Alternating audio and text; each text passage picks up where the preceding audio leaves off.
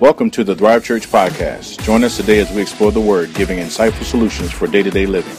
We pray this message encourages you throughout your day. You can also visit www.thrivechurch.me. Now, on to today's message. Um, good to have you guys out with us. And I think you just got an experience of what it was like to maybe hear Jesus. Because Jesus had no microphones. Uh, back in the, I don't know if you know, in the first century, there were no microphones at all, right? Could you imagine feeding the 5,000 he was preaching? I bet somebody in the back is like, I can't hear a word he's saying.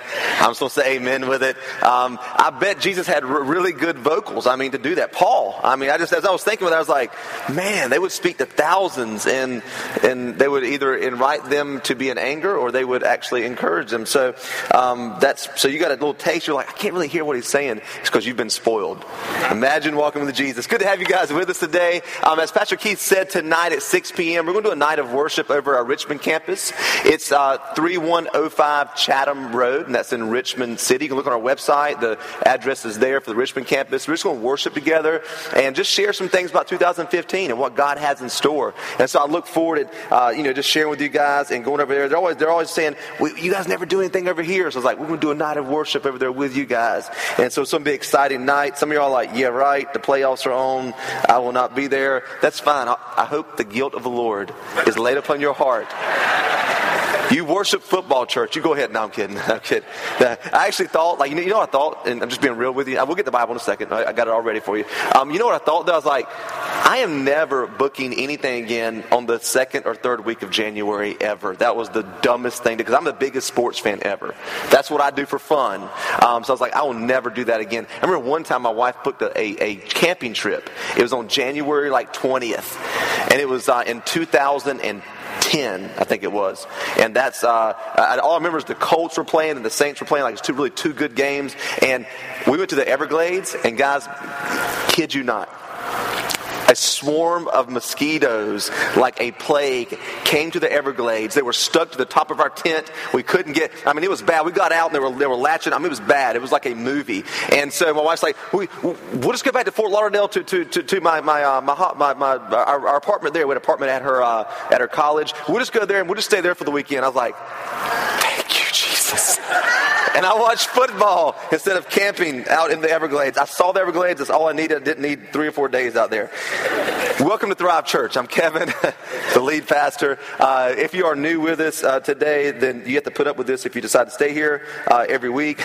but seriously, if you're new with us, thanks for coming out in the rain. I really appreciate it. You can drop your connection card in the blue basket before you leave today. And you've joined us in a series called My Story. And it's not really my story, it's like our story, it's God's story. But we've been investigating what it looks like to live a story worth telling, to let God live a story through your life. And so to get started, let's go ahead and turn to Hebrews 12 2, our key verse for the series. Hebrews 12 2.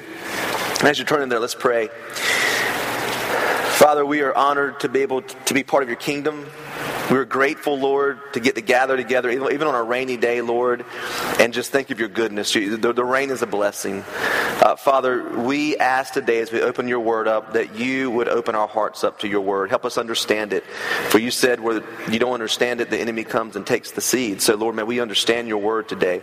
And I pray, Lord, that be great fruit that is born, Lord. For we know that your word does not return void. And so we pray these things and ask these things in Jesus' name.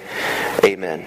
So, our overarching theme, if you just joined us this week, or, maybe you took the first two weeks off of church for the year, um, that's cool. The first uh, two weeks, what we've talked about is, is that God wants to tell a story through your life. If I sat down with you, every one of you have a book that you've written so far about your life good, bad, or even ugly.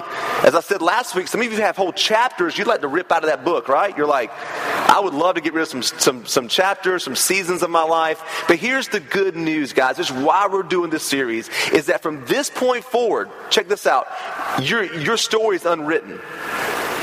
Your story is unwritten from this point forward, meaning that your future has yet to happen. You can make the decisions to tell the story God wants you to tell. Matter of fact, the whole idea of this has been here. The decisions we make today will determine our stories tomorrow.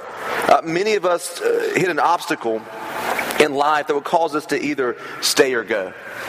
The first week, I told you about starting disciplines to get closer to Jesus, starting habits. Last week, I told you about stopping things. Well, today, I want to tell you about staying. Because sometimes in life, it's easier to go when things get rough than it is to stay. And in your notes here, you can write this down. It says sometimes the best decision you can make is to stay when it would be easier to go.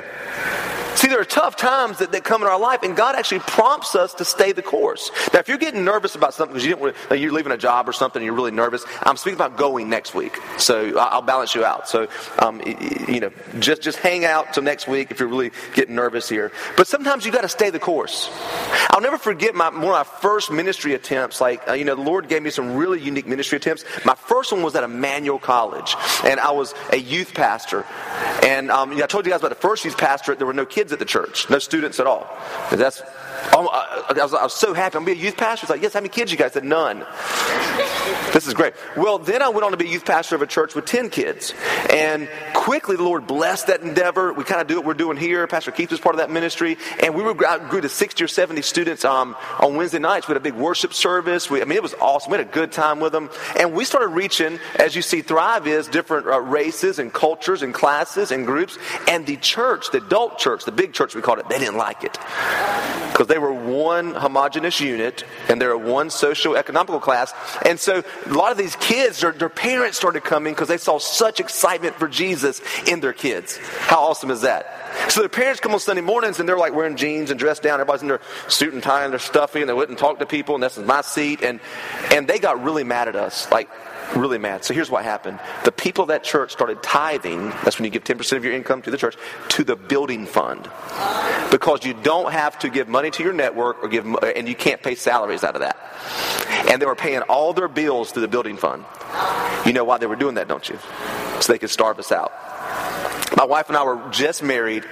Um, you know, we were young college students, and that salary, it, was, it wasn't a lot of salary at all, but it was enough to help feed us. We were actually on food stamps at that time. Um, I, have been there if you're there. And, and the church decided to starve us out.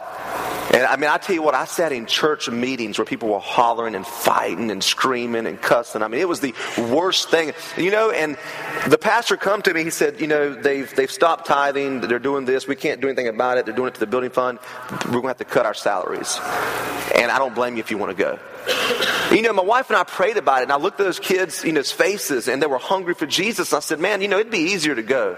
But I really thought the Lord was going to tell us to stay.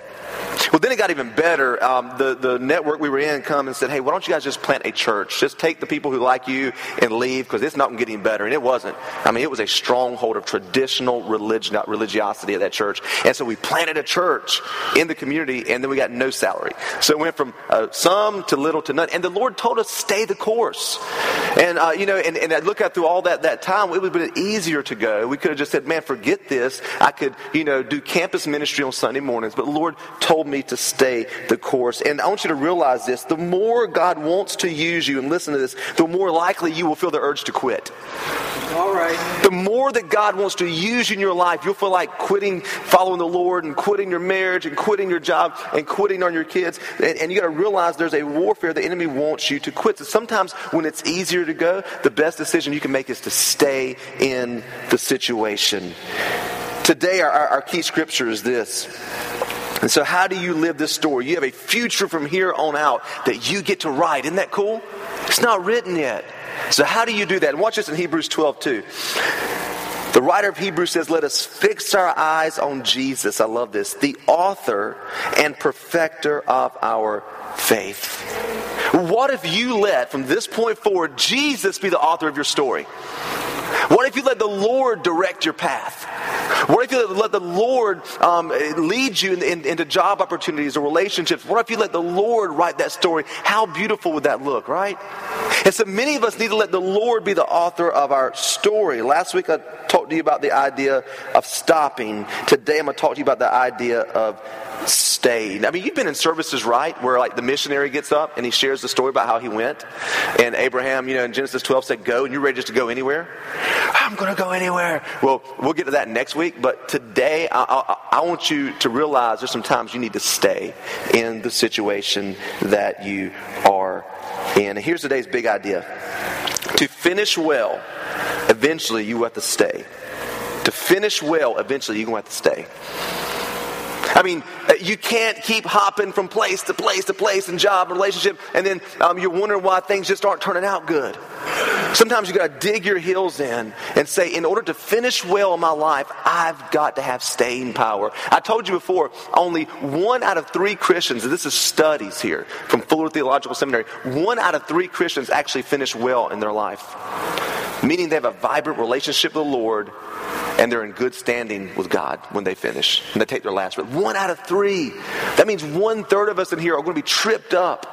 And so, in order to finish well, eventually you're going to have to stay where God wants you to stay. I want to look at the story this morning, the account of a lady named Ruth. And many of you guys have heard the story before, but I want to, to share it in light of the opportunity to stay. And go and look at Ruth 1 15 and 16. Ruth 1 15 and 16.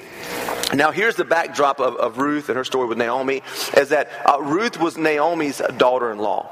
Okay, and uh, so Ruth had, had, a, her husband, and uh, that was uh, Naomi's uh, son, and then Orpah, not Oprah, Orpah had her. Uh, I said it right. Is is her husband? Um, she was also a, a, daughter-in-law too. Her husband was Naomi's son. So you have Naomi with two daughter-in-laws and a husband. Well, tragedy strikes the land. A famine hits, and Naomi's husband dies, Ruth's husband dies, and so does uh, um, Orpah's husband, not Oprah, Orpah. Um, just so you don't go home saying he talked about Oprah uh, today. And so what happened at this point was that Ruth and, and, and Orpah had a decision to make. Everything is falling apart with our original plan A. We've got to make a decision. And the decision that they made were two opposites. Uh, uh, uh, Orpah made the decision to go. But Ruth made the decision to stay. And I love in the first chapter, it says that Ruth clung to Naomi while Orpah just kissed her. So you got to realize God has a plan for your life, no matter what your life looks like.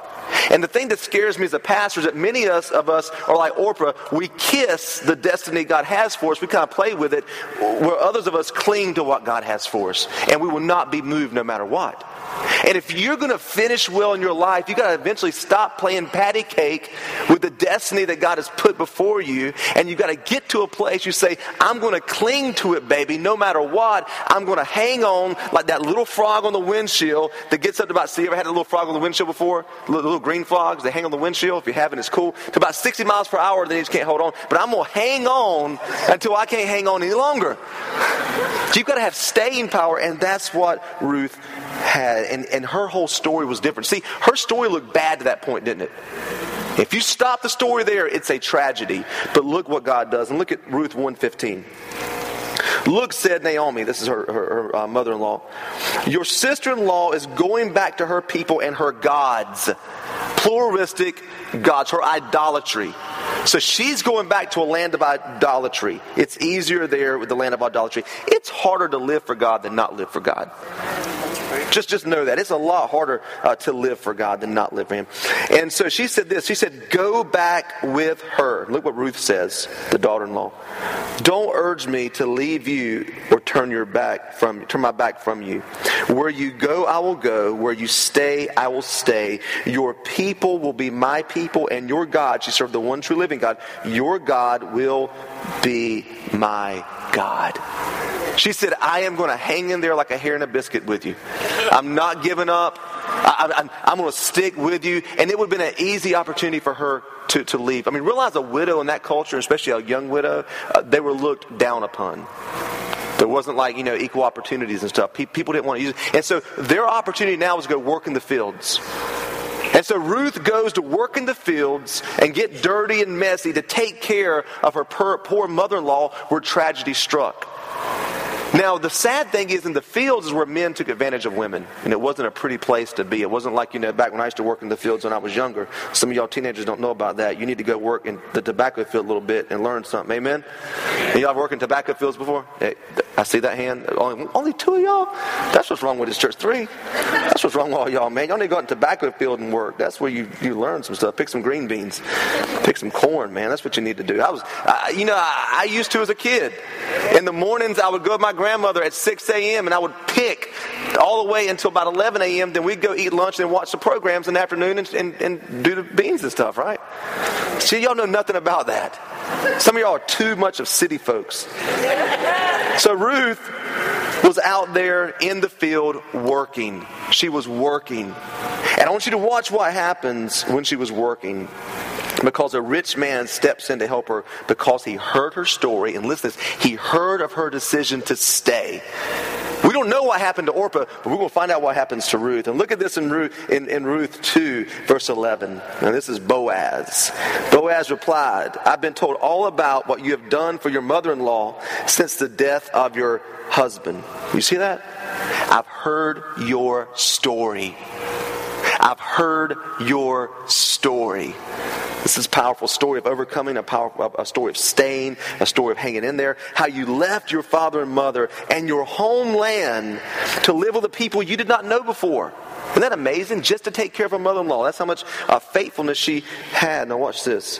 May the Lord repay you for what you have done. Now, do you realize, if you keep reading the story, that Ruth ended up marrying Boaz? And he was rich, he was powerful. And you know the reason that he was attracted to her? Because she had the story of staying. See, you understand that favor will follow you whenever you have the power to stay in a situation that sometimes is not look, does not look good to stay in. People say, Man, I heard your story of how you did. I heard your story of how you've done that. Can I be honest with you? If, if I just would have went and took over a church that already had this many people in it, there's not much of a story to tell, is there? I'm just managing somebody else's work. But I mean, I sat in a coaching session on Monday night with 30 pastors. Some of them drove two hours away. Never met them. They said, I heard your story of what has happened, and I wanted to come listen. See, people want to hear your story. Every one of you have a story to tell. You know, you realize this, the Bible says this, and it's kind of confusing. It says that, that, that the spirit of prophecy is the testimony of Jesus. And we get really weird. You know what that really means? That when you talk to someone about what Jesus has done for you, it, can speak to anybody, anywhere, anytime, any nationality, anywhere. When you share what Jesus has done for you, they can say, Well, I don't believe in Jesus. But I tell you what, they have to believe what Jesus did for you. That's right. Know, um, I actually have a friend. I, you know, my, my, testimony, I wrote it for a couple writing a book in our church um, at the Richmond campus, and I wrote my testimony. And as I was writing, you know, sometimes we, we get evangelistic. We stretch stories, right? Well, I, I had, had heroin needles in my arm and drugged myself in the church and laid on the altar, and the angels picked me up. And that didn't really happen, you know. Like, but you, but we make it that sound like right we had five people and there was five of them and half of them were dead after the first service and God resurrected the church. That's not really what happened. But you know, I was sharing my testimony. I'll be honest with you. I said, Lord, am I being evangelistic? Because I literally had this experience. I mean, I was far from God. I was as far as you could be. And the Lord literally, and you may think, man, this guy's weird. The Lord, I was a drug addict, far, visited me and two friends after a party one night. I was tripping acid and I thought, listen, I thought I had a bad trip. Everything went black. I came to, and I was like, I said, guys, guys, I just had a bad trip. Oh, and they looked at me and they were white as ghosts. The same thing happened to them at the same exact time. I said, I don't know what this is, man. It's like, it's like a spirit did something to us in this room. And I got, we started shaking. We were convicted of our sins. I didn't know what that meant at that time. I stopped smoking cigarettes pretty much. I mean, I, I was still going to have some, but I was scared to smoke a cigarette that day because of the feeling of what happened. I'm gonna tell you what. When we the next day, I sat with my friends and I said, "Hey, man," I said, uh, you know, we're talking about, they said, look, man, I don't believe in gods. I thought it was God. I knew who God was. I, just, I, want, I want to get to a church on that month, Sunday or Monday. They said, let's don't talk about it anymore because I don't believe it was God. And I, and I don't think it was really anything that really even happened that mattered. Like, they just pushed it off. You know what I did the other day? I texted my friend. He's not a believer yet. I just did his, his wedding last year. How awesome is that? He's my, one of my best friends, a drug buddy back in high school. I said, hey, man, you remember that night? Remember that night? Said, wasn't it crazy? He said, man, it was the freakiest night ever. I said, yeah, man. I said, it changed my life forever. He said, yeah, I know. See, you got to realize that because I did, I went to church that Monday and gave my life to Christ. They went far away from God at that point. They wanted nothing to do with God. I went to church Monday night. All my skateboard friends were like, hey, man, we're going to church to look at girls. I was like, I'm going, man, because I, I want to hear what's going on. They, they, would smoke pot and go to church. And I was like, I'm going because, I mean, I really think I'm going to get saved. They're like, what are you talking about? And when they, they gave the altar call, I was like, me. Stood up. And They were like, because I would never go to church. So you realize that, you know, people can say to me, well, God ain't real and Jesus ain't real. So, man, you're crazy. Because he did something for me. He changed my life. And here's how he did it. And you may not believe in God, but I'm tell you something. He changed. See, your story has power to it, but you've got to share your story. Ruth had a story, and, and it's a beautiful. Keep reading. I, I dare you go home this week and re- read what happened to Ruth as she married Boaz, and now she was in the lineage of Jesus. She was one of the ones that that helped uh, through. You know, came. He's, he's in her line there, and she never should have been there. So here's the two questions to ask. If you're going to tell the story God wants you to tell, here's the two questions we've been looking at. Number one is this What does God want me, and put in your notes, to want? Yeah, it's the same one you had week one, week two. What does God want me to want? See, your desires have to line up with God's desires. And when you're praying, ask the Lord, God, I really want to do this, but what do you want? Here's what Jesus prayed in the garden. When he kneeled down in the Garden of Gethsemane, he said, Not my will, but what? Your will be done. He said, Not my desires, not what I want, but it's what you want. So in this new year, I pray that you would ask the Lord, God, change the desires of my heart become desires of your heart.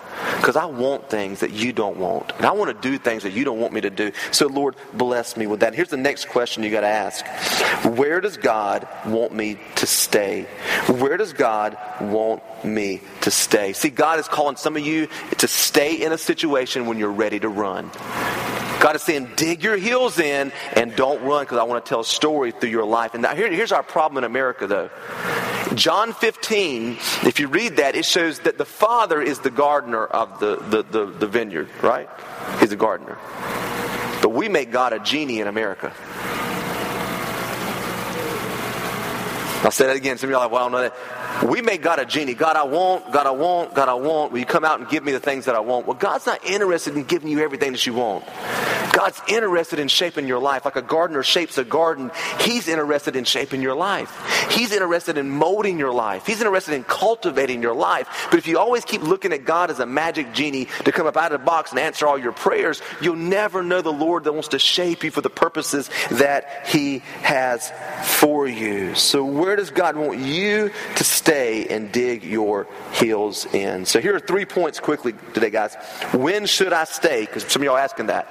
Because y'all have situations, right? All right. Here's the first one. When you should stay when God gives no clear direction for the next step. You should stay when God gives no clear direction from the net for the next step. Now you say, yeah, but Abraham, he went out not knowing where he was going, and he just lost. And he, yeah, but God said, I, I, you're going to a land I'm going to show you. And Abraham knew the general direction of where to go. Right? Leave Haran, go south. He knew that. So it wasn't like Abraham made some stupid decision just to, to, hop up and just leave. He knew that God had a clear direction for him for the next step. Realize here that Ruth stayed with uh, Naomi because she had no real clear direction. She didn't know what to do next. God hadn't spoken to her heart. She was like, I don't know what to do next. I'm going to stay here with you because I have no clear direction. And let me just say this you need to stay and pray for God to give you the next steps. I, I, actually had a friend, um, and, and he was serving in ministry, and he was, he was on a team, and he said, Man, I think I'm going to step out of this team. I said, What's God called you to step into next? What's your next? Well, I don't know. I have no idea. I said, If you don't know, don't step out until you know what you're going to step into. And it may be that you step into a sabbatical. I said, Is God calling you to a sabbatical? This was a time off. He said, No. I said, Then don't leave where you're at. Don't leave the ministry that you're on. Because if you have no real clear direction, you could be just stepping out of your own accord.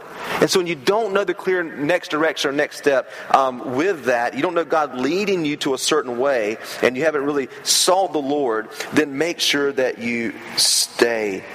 See, God's call has to be the primary motivator for you to go. And God's will has to be the primary motivator for you to stay. Do you get that? God's call has to be the primary motivator for you to go, but God's will has to be the primary motivator for you to stay. Now, here's the next point. When should I stay? Not only when there's no really clear direction from God on the next step, but the next one is this when offense is the primary motivator to go. You should stay when offense is the primary motivator to go. Uh, let me just say this in all relationships, you will get rubbed wrong. How do you know that? How many married people do we have in here? Raise your hands high. This is the person that you love the most. You stared into their eyes as you said the vows. You could feel the butterflies as she came out with the, the nice big wedding dress. And she's probably, and he's probably the one you fight with the most. if you left every time you had an argument, you would have a hundred marriages by the time you're, you you die, right? If you're not married, think about, think about your friends, your family. You cannot let offense be the thing that directs your ship every time. You said ship, S H I P, because um, some of y'all be emailing me. Uh, every time, I'm telling you, man, you guys, you, you guys need to get sanctified. But uh, every, every time, offense cannot be the primary motivator to go. What, what, kills me is when I see people that hop and hop relationship to job to church and they go and they go and they go and nothing's ever good enough. You know, I, I read this. I, I, read articles about um, you know about the church in America and there's you know there's only 20 percent that attend church and people are leaving the church and you know what you know what the church is? Can I just tell you? You ready? Listen, it's relationships. All right. There's not a problem with church in America. There's a problem with relationships in America.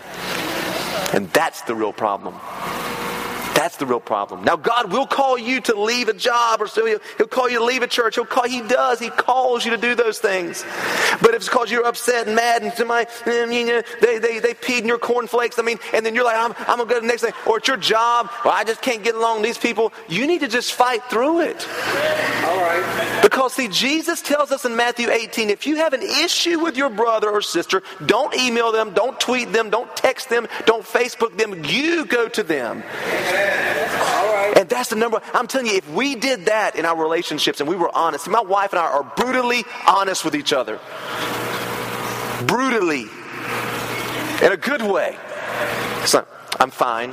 Everything's good. We talk to each other. And we, we'll sit down on the floor and be like, man, what the world was that? You know, I acted like a fool the other night. I didn't go anything crazy. I just, you know, I, I usually get really somber instead of going crazy now. I, I, I flipped the switch, but she was like, what, what was that? What was that? And we talked for an hour. And man, you know, I, I, it helps you when you talk through things instead of turning into a turtle in a shell. And you're like, man, I'm not going to talk to anybody. Because what happens is you'll start the cycle over and over again. And if you look at your life, and that's what I do for mine, if you look at your life, you'll see cycles. Every six months, every eight months, every two and a half years, every three years, every you know, you've got to you got to watch out uh, with that. Steven Furtick said this last weekend um, from Elevation Church, and it hit me. He said the only legacy some of you will leave your children is the criticism of the nine churches you attended in the past nine years. I had to stop my car and go into a prayer. I mean, think about what even your children need to see in your life. Think, think about this. And, and, and here's the thing here. I mean, realize this. Sometimes negative situations do prompt you to leave a situation. You got me. Some of you have been in negative situations that were really bad and it did prompt you to go. I'm not saying sometimes when it's negative, God will call you out of that negative situation. I fully understand that. So don't, don't hear me playing one side of the, uh, of, of the fence here, right? Playing, but sometimes it will. But you cannot. If you always get offended and then leave, offended and leave, offended and then remarried, offended new job, offended in this, offended in that, offended, and that's always your cycle. I say, I don't know yours. I, I don't know you, but you know you. You've got to sit down and say, I cannot go if offense is the pri- primary motivator in my mind. And, and let me just say this. The way you finish the last season you're, you're in, or this season, is the way you'll enter your next season. Did you get that?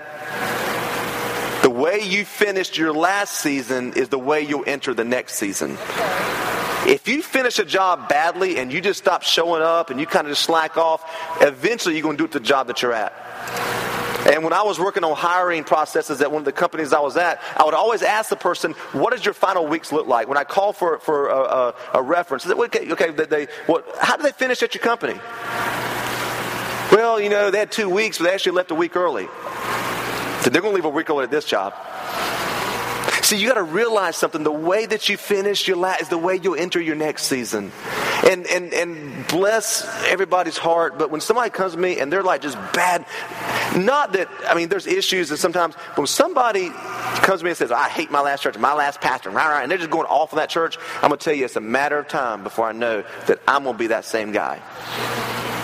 Now, it's okay to share, hey, I had a bad experience, and here's my bad experience. Man, you know, the Lord called me out. There's a big difference. But when you didn't deal with it internally in your own heart, with a marriage, with, with whatever it is, you're going to carry baggage over. And so you cannot let m- offense be the primary motivator to go sit down with them, clear the air with them, forgive them, talk with them. Because, um, friends, can I tell you something?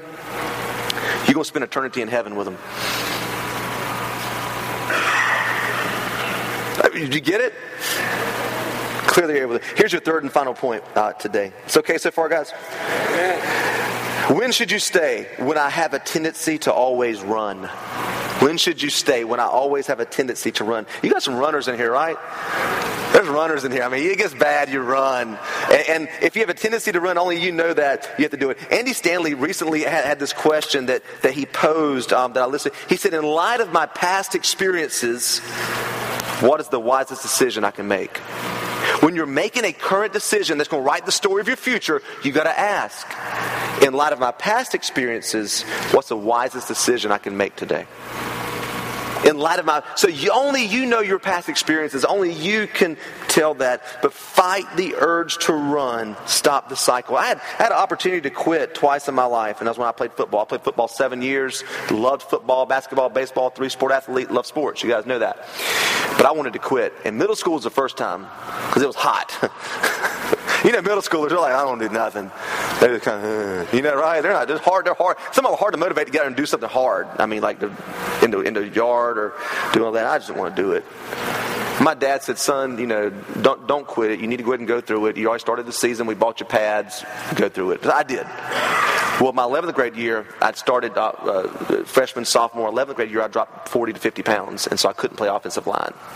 Come off of me, and I didn't know what position I was going to play. They didn't know what position I was going to play. It was like, I don't know what we're going to do with you, Bordeaux. you're too slow to be a free safety, but too small to be a lineman, and now you're. So I, I, I had to gain some weight back. But I wanted to quit, and I actually left for a whole week from football. My dad said, "Son, I'm going to tell you something. You will regret you will regret if you don't continue this. He said, if you quit this, it's going to start a cycle in your life, or you're going to quit other things too when it gets hard. And just because you're not starting this year, don't quit. I'm gonna tell you something, man. I went back to my coach. I sat and I cried like a baby, and I said, "Man, I'm so sorry. I really want to play. I, I forgive me." You know, and and and, and I actually started uh, the second half of the year, in my senior year, and I didn't quit. But see, many of you today are fighting the urge to quit. And some of you are in college and you're taking classes and you have a direction for life and you want to quit because it's hard, right? Kids are all sick, money's not like it's supposed to be. Some of you are in a relationship and it's tough, very tough, and you want to quit. Now, let me get, can, can, can I give a Thrive disclaimer? You ready? Y'all still love me? If you're in a relationship and you're being physically abused, you need to quit. You, you need to run. That's the only time. There's listen to me. There is no reason to stay because what you do is, if you ever get physically hit by by, by your spouse, and maybe, men, maybe some of y'all getting beat up by your wife in here. I don't know. we, we, you know, you know. Uh, but seriously, but here's what you need to do. You tell that person, you get your, your junk right. I'm gonna go live here and you go through counseling, we'll go through counseling together if you want to. And if you get through it, we'll stay together. But if you hit me again, I'm going to tell you something. I'm going to call 911. And you're going your butt to jail. Because some of those guys, and, and, and do this here. If you're being abused here at Thrive Church, don't you do something. Call, call 911 first, and then you call me second. And you let your, your, your spouse know. If you want to hit somebody, you meet Pastor Kevin behind the church. He said you can, you can come hit him. And I guarantee he'll hit back. It's not, it's, it's, and I'm telling you, it's not a joke, guys. Uh, I, I, have preached these sermons before, and I say this because then I'll get an email that says, Well, I've been getting beat and black eyed and bloody nose, but I just feel God wants me to stay. No. No, you're being codependent. You're being codependent. Now, if you're having a tough time in marriage, stay. Get counseling, man. We got great partners here that, that, that can help you what you need. Contact us. But if you're being physically abused, you need to you need to go ahead and make the right phone calls and let him or her get the help that they need. Okay? And if they're willing to do that, then you can have a great marriage. I have seen restorations. You guys got that here? But if you're just mad because you wanted to watch the game and you want to go shopping and you want to quit, don't do that. That's stupid. Some of you, your job's lost its luster, man. You're like, you know, when you first got that job, you were so excited, the money, the, the hours, and then you're like, I don't like it anymore. But God wants you to stay, maybe. You got, you got to pray about that. And some of you have lost friends because you went through a tough time and you blocked them, defriended them, you you know you unfollowed them, whatever you need to, and, and, and they're not friends anymore because you went through a tough time. Fight the urge to quit. Uh, I really don't quit at all in my life. I'm tell you what, what changed my life. I watched my mom and dad growing up, and they both, I don't know how you deal with this, they both beat the tar out of each other. I don't know what you do. Like dad would throw a plate at mom, he, you know, she'd pick one up and throw it back at him. I mean, they just, they were just, I didn't know who to like try to stop because they both were just wild. And I grew up as a child. I would literally go to bed with them fussing and fighting and arguing and throwing stuff and breaking stuff. I'd get the next morning, put my book bag on. I'd go. I'd walk through the trash and junk and the spaghetti on the walls. I'd go to school. I'd come back it was all cleaned up, like nothing ever happened.